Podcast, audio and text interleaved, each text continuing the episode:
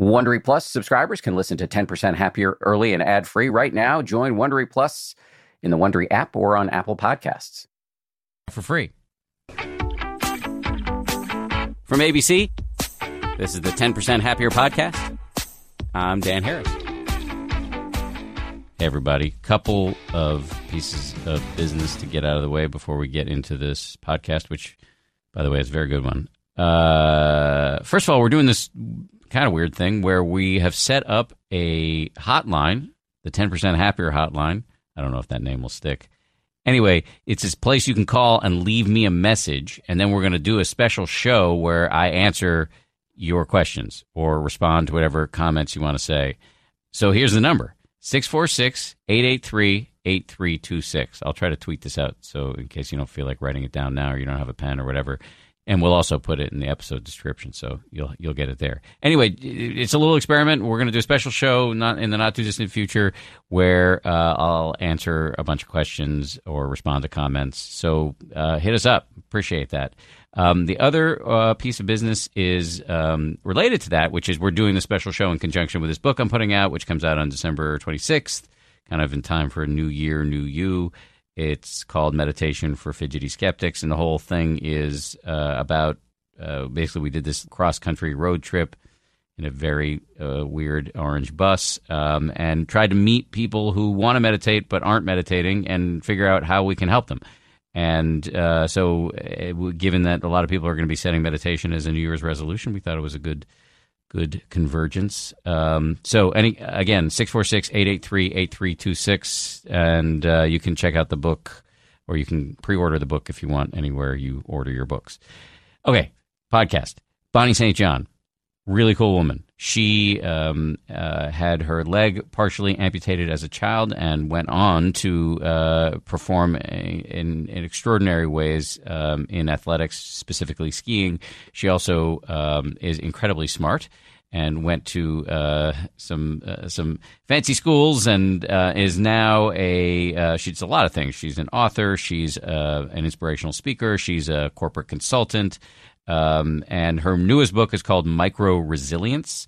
She really gets that resilience is important for all of us, not only in a macro sense, you know, recovering from traumas and setbacks, but also just micro. You know, how do you make it through the day without you know the last conversation dragging you down, heading into the next conversation? So she's got a lot of really interesting things to say about all that, and of course, she's also a meditator. So here we go, Bonnie St. John. How and why and when did you get into meditation? So when I was 12 years old, my mother took us all to transcendental meditation classes, which was popular in Southern California at that time. And uh, you get a mantra and you learn. So, what did you say? That's Hindu meditation? Yes. so, mm, uh, transcendental meditation is derived from Hinduism, where they used uh, Buddhists do this too, but it's much more predominant in Hindu meditation, where you use a mantra, which is the word you repeat to yourself silently in your head, and just the repetition of that word can blot out discursive thinking and actually feel really good. So I was introduced to that early on. One of the most profound things, this is funny, uh, that happened to me. I was training for ski racing. I was on a glacier in Oregon in the summer training, and I sat next to somebody. I have no idea who this person was, who had just read a book on uh, self hypnosis.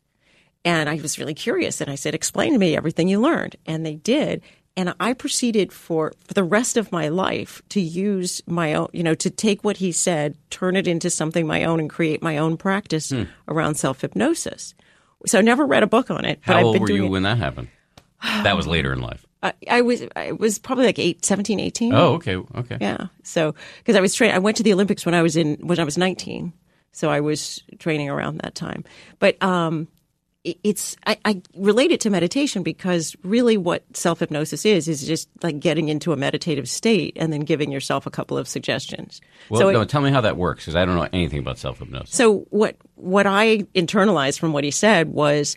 Um, imagine, close your eyes. Imagine yourself going down a set of stairs, and you can count backwards, like from fifty to one, and walk down these stairs. When you get to the bottom of the stairs, there's two doors. Go in the first door, and imagine that it's a great place. I was just doing this and I was imagining my library in my house, you know, and sitting in a big leather chair with a cup of tea and my husband, you know. And so just imagine a really good place and, and imagine it in vivid color and sense and sound and just you get feeling really good. And then come out of that door and go into the other door and imagine it's your inner self and you can give yourself a few suggestions. So I used this intensely for racing because it could get you really focused. A, a, race, a ski race can be 30, 40 seconds, you know, and you have to do it, not when you choose, but when they tell you to do it, you know, you have to do it perfectly. Mm-hmm. So using that technique to get really focused before a race, you know, it's you settle your mind, you calm your mind, the visualization, the count, you know, it's, it's like having a mantra, you know, you you get yourself very relaxed and then you give yourself a suggestion. And and I learned a lot over time doing it. Like it's important that the suggestions are positive. you know, you don't say, "Oh, Stop screwing up." Yeah. yeah, and I I used it for speaking as well. So many people fear speaking. I speak to you know thirty thousand people at a time.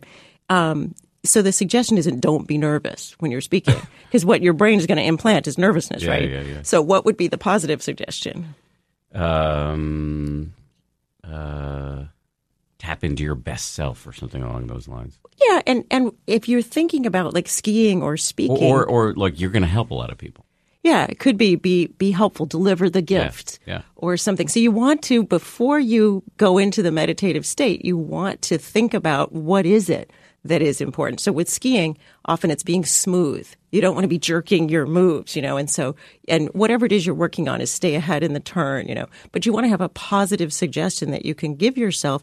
And by just getting into a meditative state beforehand, you're supercharging that suggestion. So it's not, it's not voodoo, you know, it's not uh, anything crazy. It's, it makes sense when you know I'm standing at the top of a ski race and other people are talking trash or getting distracted, it makes a lot more sense to focus your mind on, you know, get really relaxed, focus your mind on what it is I really need to do in this 30 seconds that I have to decide whether I win the medal in the world versus, you know, talking trash and getting distracted.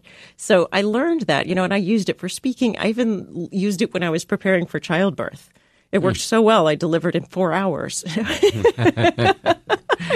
um, but, you know, it was giving myself suggestions about let my body be part of the process. You know, let my body go with, not fight it. You know, but you wouldn't say not fight it, but let my body be strong in the process, something like that. It's so, so it's about asking yourself to go with what you're doing.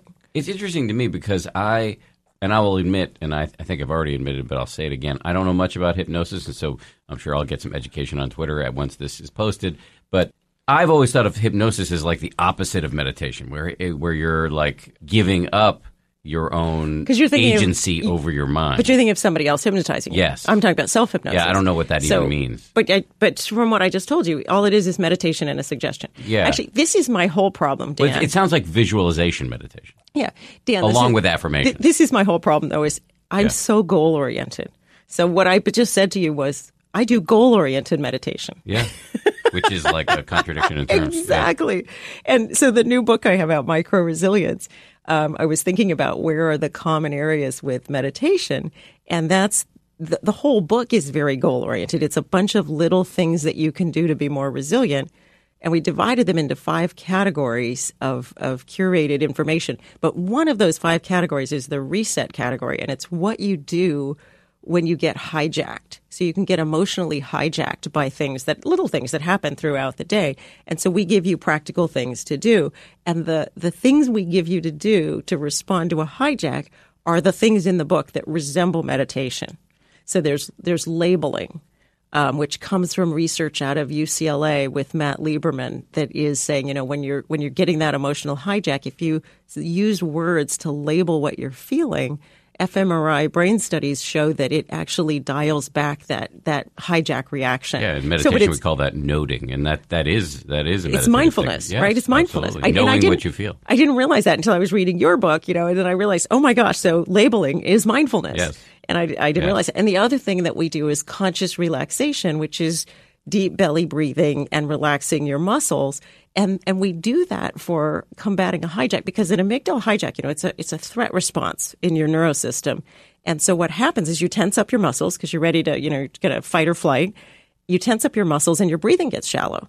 So the the because res- you're getting ready to run away from a saber toothed tiger. Exactly, and so the the the way to disengage that response is to relax your muscles and belly breathe. But again, that's like meditation, but it's but we're putting it in a goal oriented context. Let me say something about goal orientation. Because I can't help it. I'm goal oriented. No, I, I'm goal oriented too. I have uh, lots of goals, um, and I, I actually I want to make I want I'm thinking out loud now, so I, I may say something I later disavow, but um, I don't think it's entirely wrong to come to, to meditation with goals. I would say there are three primary benefits for for beginning meditation. You you start to feel calmer, your focus is improved, and you achieve some greater degree of mindfulness, meaning the ability to see what's happening in your head without getting carried away by it. And those are those are things we should all want and aspire to. And, and I think it's okay to go into meditation with a certain amount of desire to, uh, and, and desire is traditionally categorized as a enemy in a hindrance to proper meditation, but a desire to improve these innate human qualities, to cultivate these qualities as as well as compassion, not for nothing. I Um, guess- but I- those those are those are good goals to have. I think it's in the meditation itself. It is not fighting with what's happening in the moment. That's where the the over efforting, the uh, over efforting or the striving can get in the way. So I don't actually think there's a big contradiction between your mindset and meditation. Thank you. I guess the way I would do it is put it on a spectrum. Is say sort of pure meditation is when you're just doing mindfulness to to reach the larger goals that you mentioned. You're not in the moment trying to address something. That's like sort of pure meditation. And so maybe what what I'm talking about is more applied meditation, and that could just be on a different spectrum. And it's it's good to do pure meditation as a discipline over time, right? To strengthen your focus and your clarity and calmness. But then you can also apply it to specific situations, which I don't think typical meditation people talk about as much. But it's like what I talk about in the book, micro resilience, and and when you you know we talk about um, the self hypnosis technique I was mentioning, it's it's it's more applied. So I, I think if you can do it pure and applied, I think that's good. Let me just reframe it slightly rather than pure and applied. I would just say there are different kind there are thousands of kinds of meditation. Absolutely. And we don't need to get overly dogmatic about what's the best. There are just there are, what you described as a kind of mental. If you think of meditation, even set that word aside for a second. I, don't, I have no problem with the word, but it's it's it's training your mind, right? This is most people aren't told that you can train your mind, and there are lots of ways to do it and through meditation and through these mental practices. And so there's mindfulness practice where you're just kind of sitting back and letting uh, thoughts and emotions and physical sensations come and go, and you're observing them non-judgmentally. But then there's, and I know you are involved in this because you talked to me about it before uh, we started recording. Loving kindness meditation, where you are deliberately cultivating feelings of goodwill toward people in your world, and that's super goal oriented in a way. Although the the twist there is you, and this is actually a relief is the uh, is that the proper instruction for loving kindness meditation where you are trying to develop feelings of goodwill toward people is you don't actually have to feel a certain way.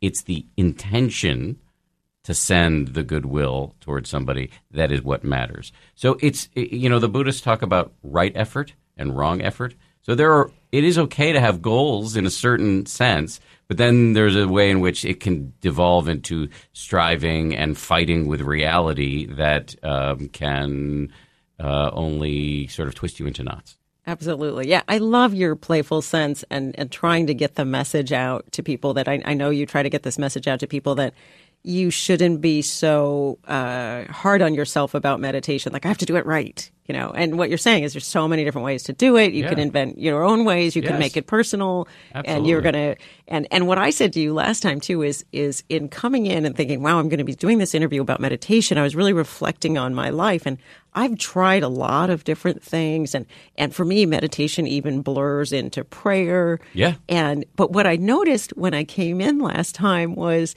I felt like I realized, oh my gosh, I'm probably worse at meditation now than I was 10 hmm. years ago. And so I was just reflecting, you know, on my whole journey with meditation. And I think a big part of it is these lovely little phones that we have, the iPhone. And I get so addicted to it. And I'm constantly doing email and I'm constantly playing my little words with friends with my Aunt Donna. And, you know, um, and so I think I'm so much more distracted than I was 10 years ago. Yeah, And so for somebody, you know, I've been on a journey all my life doing meditation. It was an interesting kind of reaction for me. So one of the things that's made a difference. So I, I wanted to come in and tell you, since the last time I saw you, I am better at meditation than I was the last time I saw you. I don't know if I'm as good as I was 10 years ago. Um, But for me, what's been helping is to put it in the phone. If the phone's distracting me and drawing my attention, can I put some meditation in my phone? Yeah. And so I've I have your app, which I think is wonderful. Thank you. And I, I highly recommend it. The conversations about meditation that answer some of your, your questions, you know, can help keep you focused and give you that sense of forgiveness that you're going to mess up in meditation. And there are predictable ways we mess up, and you know, it's okay. Mm-hmm. So I loved that. And Meditation is messing up. The yeah, it is. You're The- not doing it wrong. You're doing it right when you mess up. and you got and Quote unquote mess up. moving through that is what it is. Yeah. So, um, jo- what's his name? Joel Uh, J- Joseph Goldstein. Joseph Yes. Goldstein. Yeah. So uh, those conversations between you and him on the app, I think, are really helpful. So it's not just breathe. You know, you you actually get to hear more. Yeah, well, I mean, the, the benefit that what we like to, to do, and there are lots of great apps out there, and I know you're you're, you're Yeah, we can talk a lot about of them. yeah. I love, I love. Um, I guess I'm supposed to view them as competition, but um, and this is why I'm such a terrible businessman. I actually think there are people out there doing amazing things. The what we do that I like though is that we get these people like Joseph Goldstein who've been doing it for 50 years, and we let you hear from them. Unfortunately, you have to listen to me ask the questions. No, but, you know, that's fun, a, too. That's, I mean, to me, that's the value add because while while as you you were absolutely correct when you said before that uh, you know we should have a playful attitude, we should be allowed to um, to improvise a little bit and make the practice our own. It also is helpful to hear from people who've been doing this for decades and have been down every cul-de-sac, every blind alley in the mind possible, and can say, uh, "Well, let me tell you from my experience." That's probably ill-advised, or that. Oh no, that's you're heading in the right direction there, et cetera, Yeah. et cetera. Yeah. Or or like me, who's been doing it for decades, and to say I'm bad at it now. I'm worse at it now than I was ten years ago. You know, and, and I hope that's freeing for other people to Sure, to hear sure. that too. But I like Buddhify. I've been using that, They're and um, there's one called Loving Kindness Meditation that I found in the App Store. Um, and and so yeah, so playing with a bunch of different apps, and it, it's there's different things, and it's been helpful to create to have the distraction bring me to meditation instead of the distraction Yeah. taking me away from it. That's really cool. I love the idea of co-opting the engine of our distraction, the phone, and using it as a way to actually tune into you know being alive, et cetera, et cetera. Because we become. A friend, a friend of mine used this term that we're like these giant parade floats. Like we're all head. You know, we're all just stuck in our head all the time. In part because we're we're, we're glued into this phone all the time, and we're not connected to the fact that we're like these living beings. This is starting to sound a little woo woo, but it's true that that we have these bodies, we exist on planet Earth, and but we're all just stuck in our head with words with friends and uh, how many likes do we have on the latest Instagram post, et cetera, et cetera. And I love the fact that we can use the phone to cut the strings of the marionette. Yes, absolutely. So yeah, so I've been doing that more. And uh, because we are fanatics, some of these apps give you the opportunity to track how much you've been doing. And, uh, but but still, I think it's it's really good. And so I do use meditation in a goal oriented way, but this is allowing me to do more what I would call pure meditation or or meditation that's just uh, the overall discipline. Don't beat yourself about using it in a goal oriented way. I think that's fine. Just as long as you don't take it too far. And it doesn't sound to me, I'm not an expert, but it doesn't sound to me like you're doing that. It sounds to me like you're. You're, Oh, I wasn't beating myself up. Okay, good, good, good. I was just distinguishing who I am. Can you? Can you? Can, speaking of who you are, can, what we've neglected to do thus far in this conversation is just can you give the, your backstory because it's so awesome? Can you just tell that a little bit? It's a crazy story. So I'm uh, I'm the first African American to win Olympic medals in Winter Olympics, and because I lost my leg when I was five years old, uh, I competed in the Paralympics. Actually, before it was called the Paralympics, and What was uh, it called? It was called the World Winter Games for the Disabled under the auspices of the International Olympic Committee. That's a unwieldy. name. so they came up with a new name. Trivia. So I have on my Olympic medals the Olympic rings, which now they don't because they have the Paralympic logo. Um, and I have this logo that they came up with, you know, for this thing. And it, they took the Olympic rings and they broke them. And so they're like these broken rings. I know it's like a Sounds really wrong bad message, idea. yeah. It was a really bad idea that came and went. So, uh, so there's history uh, as they were figuring out what they were going to do. But anyway, so I was in the Paralympics. But the the crazier part of the story is I grew up in San Diego, uh, and my family did not have a lot of money. So a lot of people say, "Wow, you skied on one leg at 70 miles an hour." I'm like, "Yeah, but it's really hard to ski with no money." Yeah. Uh, so I grew up in San Diego. Yeah, so I was um, So one-legged black girl from San Diego who ends up becoming an international ski racer. Pretty cool. Pretty cool. So, but in addition to that, you know, how, I've- how did you lose your leg? It was a birth defect. The growth was stunted, so it my legs looked normal when I was born, but but the right leg didn't grow uh, as much as it should have. So if they hadn't done anything, my foot would probably be sticking out where my knee is. But as it is, so they amputated my foot, gave me the artificial leg, and as you know, I can walk around pretty fine. Yeah. I wear the leg without, since we're on, on audio, I can tell people I wear the leg without a cosmetic. So it looks like the Terminator. It has a lot of metal in it. And that's a lot of fun because I'm going through airports and things and, you know, kids will look at it and I'll say, see, I'm a, I'm a transformer. Uh, but it starts interesting conversations. The Dalai Lama, I met the Dalai Lama and he looked at my leg. He was like, wow, you know, that's so neat. And he gave me a big hug. And it's nice to have it be literally transparent, to be, uh, out there with it. And when you put the cosmetic on it, it never, the cosmetic doesn't look like real skin. You know, it's an approximation. And it, people look at it like, what is that? You know, this way people know what it is. You know, when you have the metal, it's, it is what it is. Makes it a lot easier to get through airport security too. I'm to travel with you. You can count on T Mobile to help keep you connected after investing billions to light up their network from big cities to small towns. T Mobile is America's largest 5G network. Plus, when you switch to T Mobile, families and small businesses can save up to 20% versus Verizon and AT&T. Visit your neighborhood store or tmobile.com to switch. Plan savings with T-Mobile. Third line free on essentials via monthly bill credits versus comparable available plans. Plan features may vary. Credits stop if you cancel or change plans.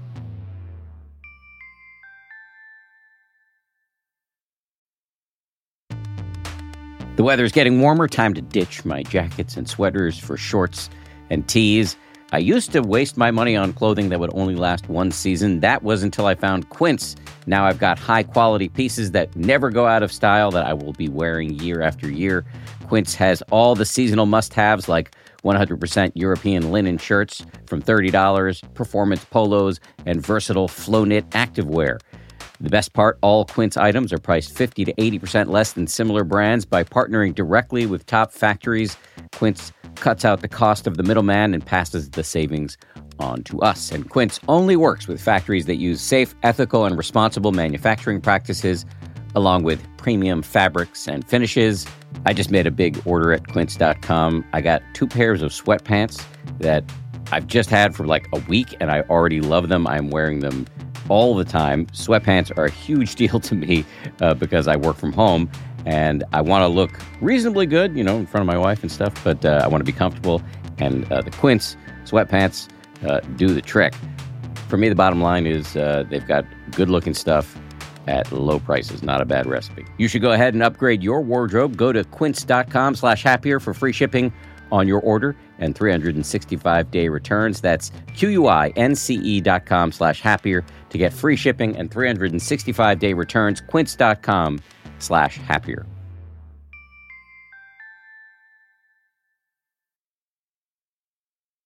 How, how did you take this experience um, as somebody with a disability and somebody with um, uh, an athletic, an incredible athletic um, uh, accomplishment, and turn it into what you've become now? Well, I, I also was a nerd. Actually, when I was growing up, uh, I could I wasn't on school teams. You know, I wasn't I wasn't an athlete growing up. I, w- I used to read books on the playground because I couldn't do hopscotch and double dutch. So I always wanted to write books. I was a real nerd. I went to Harvard, and then I was a Rhodes Scholar and went to Oxford. Um, I worked for IBM, which taught me a lot about computers, which I loved, and sales. Uh, and then worked in the White House on the economic team uh, in the Clinton administration, and then started my own business. So did a lot of motivational speaking, but then ultimately started doing a lot more leadership consulting with clients. And uh, I run a women's leadership program. So. Uh, so I do a lot of a lot of uh, diversity work. I actually just got asked to be on the diversity advisory board for Uber. Nice. So that was a bit of a. Was I- that? Did you have to think twice about that? I, Given, I did because you know there's a lot of serious things that have been going on there, and they know that, and they want to address those problems. But I, you know, I wanted to know are they serious? You know, if they were inviting me in to be window dressing, you know, I don't want to do that. So um, I do believe they're serious and they have a real burning platform, which helps companies make change when you have a real burning platform. And uh, so I, am going to the first meeting and uh, we'll see how it goes. But if I can be part of something that's a really positive change, I certainly would like to. Um, so tell me about the new book. Uh, we talked about it a little bit, but um, how does it fit into your overall message and mission? So the book is Micro Resilience, and it's my seventh book, I think. Uh, I've just pound these things out.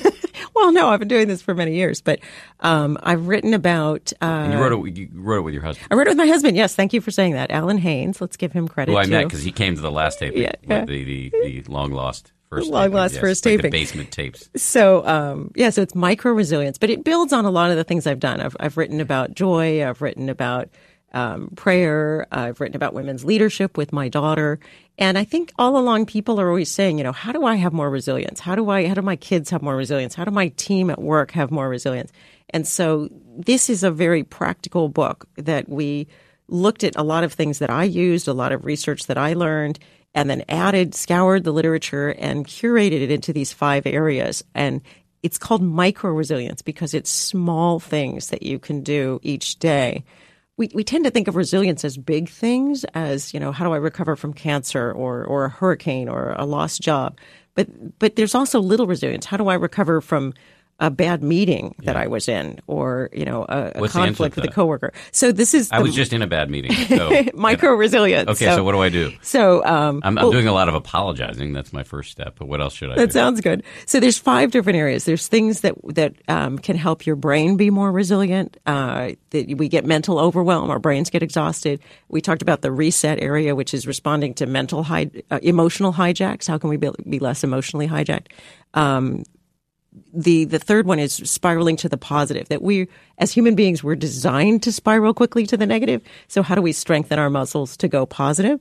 And then um, there's a couple of little things we do for metabolism just keeping your metabolism more even. Because when your metabolism is flying around it's you know you get hangry. Yeah. Uh, you so it's harder to do the other things. And then the final one the fifth one gets a little more more complicated but it's on purpose so looking at how do you clarify your purpose, but not just that. A lot of people talk about clarifying your purpose, but then you put it on a shelf and you go to work, you know. So we talk about how do you then connect your purpose mm. to your day to day work. So at three in the afternoon when you're tired and frustrated, how does purpose help you? Um, so that's micro resilience is is the little things you can do throughout the day. So which of those appeals to you after they your all, bad meeting? They all do. Can I? Can we just go on? Can we say more about all of them? I'm serious. They're okay. really really interesting. Okay. Can you just take them one by one and say more? So mental overwhelm. Um, it's you know I think of it as our our prefrontal cortex is the most advanced part of our brain. And it's a, but it's a late addition in terms of evolution. It's something that was added late. And we, I would say we're so overusing it that it was designed, you know, when primitive man occasionally used the prefrontal cortex and it allows you to envision things, to plan, to restrain your impulses, you know, is what it does. But now we're using it for everything. Like you said, we live in our brains and there's so much information coming at us compared to even 50 years ago. We're just putting so much demand on it. So one of the insights is if we understood the limitations of our advanced brain more and respected them more, we get more use out of it. Like when it's exhausted and overwhelmed, it's not working very well. So stop trying to use it for everything. So it's simple tips like offloading more things from your brain. And that can be, you know, writing down to-do lists, but it's also checklists. So things you do repeatedly instead of just trying to remember everything you do, have more crib sheets and even um, less decision making. So I tend to wear black tops, black skirts, and black shoes, and just change the colors of my jackets. You know, and it's it's so less complexity. It's it's like creating a habit structure that lowers the cognitive load. Yes, and the more you can do that, the more you're going to seem smarter, right? And so, so some of the tips revolve around that. There's also I mean, Steve Jobs did that, right? I mean, in terms of uh, his wardrobe. And Einstein, there's the big joke that he didn't even know his own phone number because he's like, why would I waste space in my brain for that? Huh.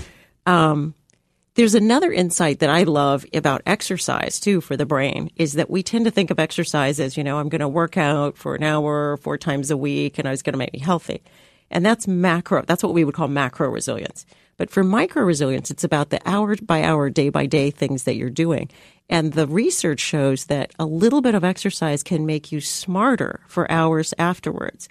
So that if you do 20 minutes, there's one study about 20 minutes of dancing or 10 minutes of walking, and you your memory works better, you do make better insights, better decisions, you generate more ideas. Um, so if you know that, it changes the way you behave. This has been a huge behavioral change for me. Is in the past you would say, I have a big project today. Either I have to finish a report or I have to deliver a speech. And you say, you know what? I had my workout yesterday and I'll do another one tomorrow. I'm in good shape. But today I got to focus on this work I have to do. But if you understand that insight about micro resilience, you would say, Oh, I really want to just do a little bit of exercise this morning because it's going to make me smarter Mm. and I can do better at that thing I'm trying to do. I like that. And so it's different. The macro resilience exercise looks like maybe getting really sweaty and working with a trainer. You know, it's this perfect idea of exercise. But the micro resilience exercise you do to help you be more effective today might look simple. I love that. Um, I I worked out this morning for 30 minutes and then meditated for 30 minutes and promptly got up and did something stupid that led to the bad meeting that I uh, that I just So referenced. So it didn't it help you to didn't be help me. smarter. No. Well, just think no. how much worse it would have yes, been. Yes, uh, I, I, I, I was just going there. Okay, so what what else was on the list? So we talked a little bit about reset because I, I said conscious relaxation um, helps you pull back from the amygdala hijack, right? Yep. Because we're tensing up, and so you pull back. And then um, labeling is another one, and another one in that category is um, smells. There's certain smells that also cut through an amygdala hijack, and sounds. So I've heard that from Dr. Borysenko. Um, so the third one is spiraling to the positive. And again, you know, we are conditioned as primitive the, the genes we inherited are to spiral to the negative. If anything is possibly negative, we get really a strong reaction. But with positive things, I, I always say like if if uh, primitive man saw the bushes rustle, you know, he he might think, oh, somebody's coming to attack, or the saber toothed tiger. But if primitive man sees berries, he doesn't go berries. You know, Yeah, yeah. we don't respond strongly to the positive. So training ourselves to do that. So one of the simple things that that we talk about in the book is a joy kit, is having a first aid kit for your attitude. So we have first aid kit for a cut or a bruise, but you know bad things like you had your bad meeting today. So you could have a first aid kit for your attitude at your desk. It could be a drawer or a box or and you put things in it that help you turn your attitude back to the positive. Um, so Like in, a picture of my kid. Exactly. And so I was going to say in mine, I have a note from my mother who passed away 10 years ago that says, cherish yourself. It's just that old fashioned penmanship, you know. Some people put, uh, you know, sand from their last beach vacation, or I know somebody who has a, um, a digital recording of their dog barking. But but one of the things is our desks often are like uh, a, a joy kit, right? Is we have pictures, we have all these positive things we put on our desk, but they disappear. You know, you stop seeing them after a while. They don't have that emotional impact. So part of the idea of a joy kit is things that you put away that you can pull out. And a lot of people do them on their phones. So if you're traveling a lot, I know one woman who was jet set executive who um, who had it in her phone, and she would look at it when she's in a taxi, and she was having a lot of problems getting negative ratings as a leader and she's the joy kit was one of the things she did that really shifted her positivity so helped her shift more into the positive. And she had tried so many different things. She'd had different coaches but it, instead of you know the, the coaches told her smile more. Don't cross your arms so much. You know instead of external changes it helped create an internal shift to the positive that helped her to be a better leader. The the side effect though was she told me so I, I was following some people who were using these techniques from micro resilience, and she said uh, she started dating. It was the first time in four years she'd been dating because again she made this internal shift. There was more positive energy, and she started dating. So. Nice. I like that. So we've done three out of the five. So the the fourth one is um, refresh techniques, and it, this is really simple. It's metabolism, but I am not a nutritionist. You know, I am not an exercise consultant. So it's just saying, um, stay hydrated and keep your blood sugar more even. Um, so make sure you're you're eating food on a regular basis. So it's not just about how many calories you're eating. You know, it's are you keeping your your blood sugar even? And the funny part about this is, you know, people say drink six or seven glasses of water a day, um, and and you may be good at that, but when you're under pressure, again, when you're Yeah, trying you to get that, da- that's when you forget. And so the micro resilience insight is when you're thinking about how to be more resilient during the day and how to perform at your best, it's are you drinking water when you're under pressure? And there's a lot of studies about that too. Kids that drink water before a test do better. Um, it's it's very our brain can't really store glucose or or water or hydration, and so your your brain can get dehydrated even before you feel thirsty.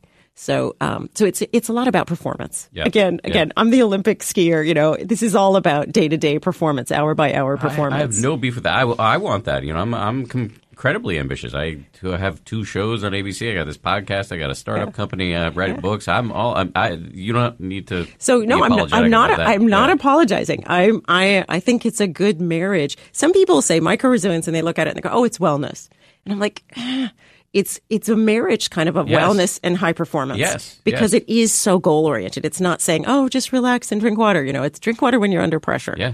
um, and I that's like a that. key. It's a key thing that we forget to do. And then the fifth area was um, purpose. It's about Yeah. purpose. So And- I, I actually think that's incredibly important. And you said before how if it's three o'clock in the afternoon, and you're tired and cranky or whatever, and you, you and you just had a fight or whatever. How do you reconnect to your purpose?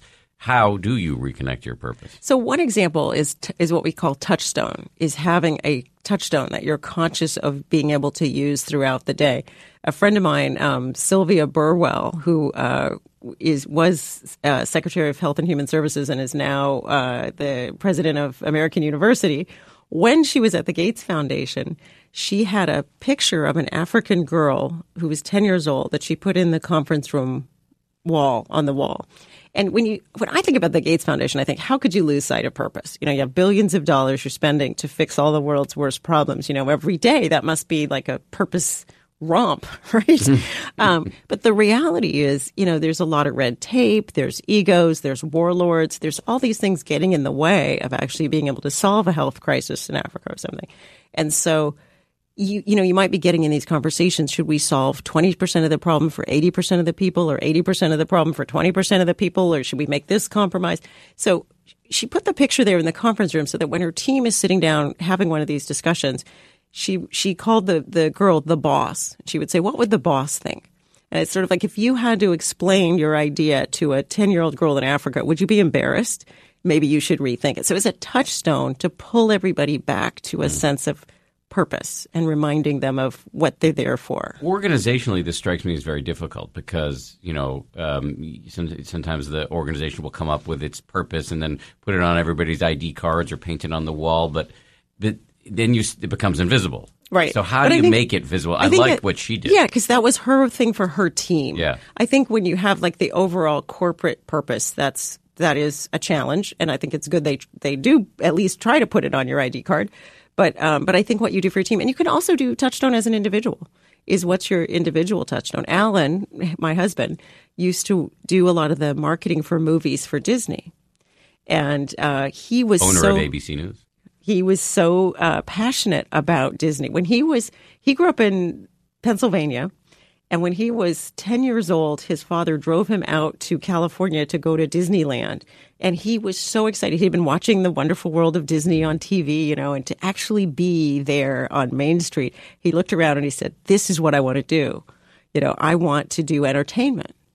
And so years later, he finds himself working with Disney.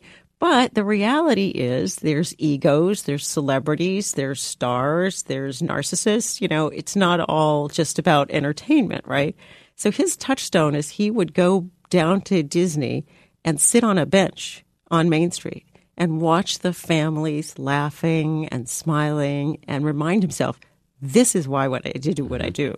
So it's it's having some touchstone, and it can be a picture, it could be a phrase that you that you put on your desk. Having something that you can use to pull you back at three in the afternoon when you're tired. What if you had to write a phrase about your purpose? What would pull you back? Um, we'll get to that a second. I just, just was going to say what you're talking about reminded me of a previous guest we had in the show whose book I happen to be rereading. Um, his name is Thubten Jinpa, which is a Tibetan name. He is the Dalai Lama's English translator. So Wow. every time that a Dalai Lama speaks anywhere, you see this guy in a nice business suit next to him. He's not a monk. Um, uh, that's Thubten Jinpa, and he was on this show. Actually, you can go, listeners can go back and find it. Um, he wrote a book.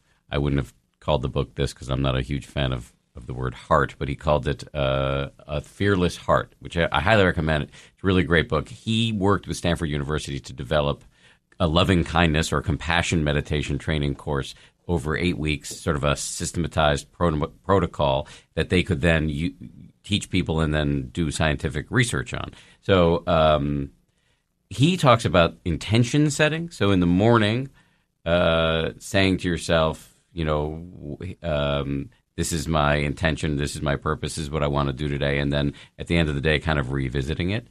Um, and I, I think the old version of me would rebel against something as touchy feely as that, but I've found now that I'm old and soft um, that that it's actually quite useful. Uh, and in the the Buddhist phrase uh, would be, you know, setting the impossible goal of, you know, may all beings be free from suffering, which is impossible, but a nice aspiration and uh, not a bad thing to think about. Like is everything you're doing in some way useful to other living beings? That would be a purpose. That would be your purpose? Yeah. Yeah. Say it again.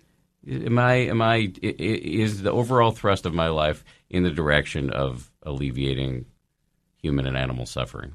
Am I doing a good job on that? Am I at least making a contribution toward that? That's interesting. So as a touchstone, as you come out of this bad meeting and you are frustrated with your day, how does that help you with that? I actually think I was right um, in the overall thrust of what I was suggesting. I think I went about it the wrong way. So I and created a little suffering, and so I that's why I reverted to the apology. So you were you feel like I did that wrong, so I'm going to apologize. Yes, but I think I think the the overall move that I was suggesting was the right one. So, but does reminding yourself of purpose help you to feel better coming out of that, or help you get back on track? It does now. I would never have thought to do that. That's why I like your advice. You know, in a bad moment, sort of uh, step back and say, "All right, what is the purpose again? What am I? What's my job on the planet? Um, uh, and is check in with that. Yeah, yeah, is what I'm is is what I just did or what I'm about to do aligned with that, and that can c- kind of get your head straight or to give you a sense of okay, well that thing yeah. just happened. I can't change it, but I can touch base with my touchstone. What's my overall job on the planet, and can inform my next steps. And so when you do that, what I hear is that you feel like you did the right thing, like apologizing is on track with your purpose. Yes. But it just feels good to go, yeah, oh, that's good. Okay, now I can move forward. Yes. Yeah. Yeah. So great. Are you going to ask me mine? Yeah, what is yours? I wasn't, but go ahead, because I'm so in my own self centered head space. But thank you for popping me out of that. Uh, so definitely um, inspiring people.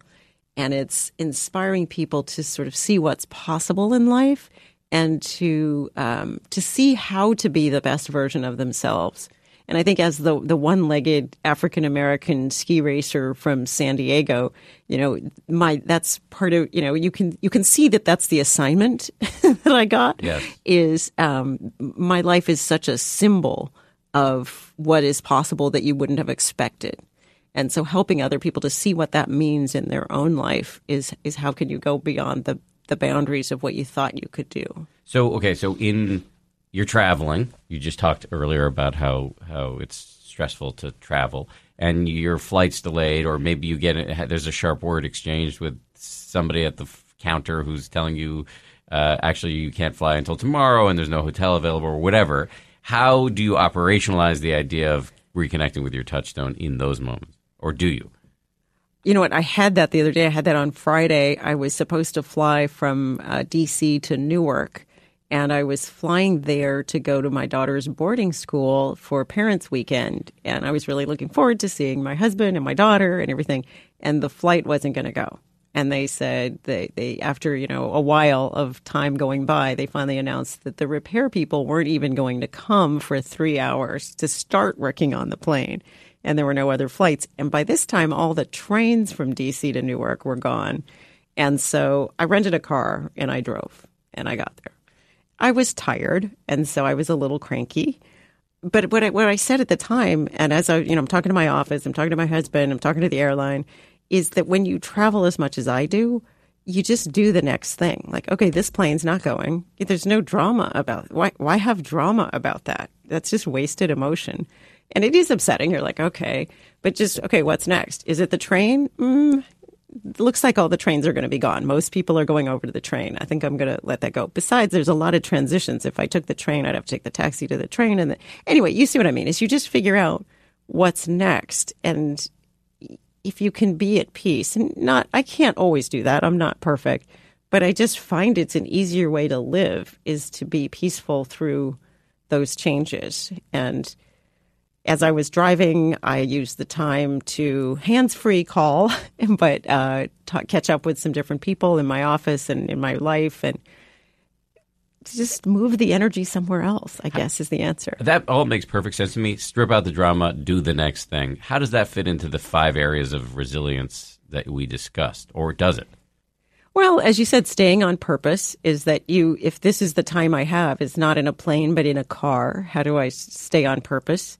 Um, if you do get upset, and sometimes I do, you know, can you do some some deep breathing or something to calm just the physiological reaction you're having to to a threat? Um, yeah, I'm trying to think of the brain part. I mean, there's different yeah. ways. So yeah, so you can you can definitely use it all. Um, you're awesome. Thank you. You're welcome. And thank you for your purpose and what you're doing because you're really making a big difference for a lot of people who are contributing a lot on the planet to help them contribute better.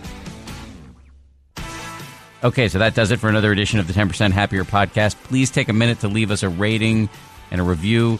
And if you want to suggest topics or guests for the show, just hit me up on Twitter at Dan B. Harris. Special thanks to Lauren Efron, Josh Cohan, and the rest of the team here at ABC who uh, helped make this thing possible. And remember, we're now on TuneIn. You can hear our new episodes there five days early on Fridays through the end of this year.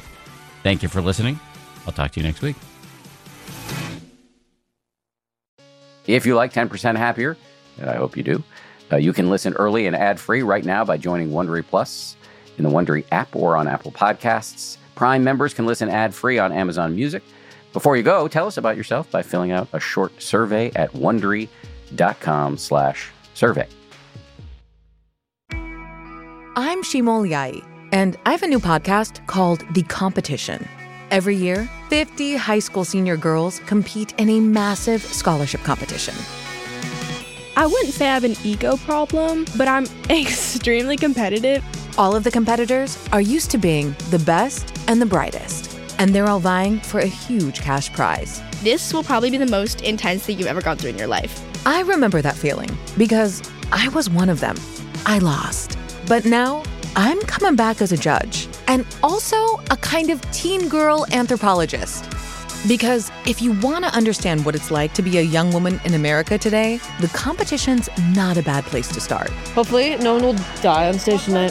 From Pineapple Street Studios and Wondery, this is The Competition.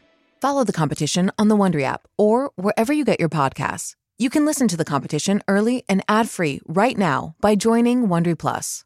For more than two centuries, the White House has been the stage for some of the most dramatic scenes in American history.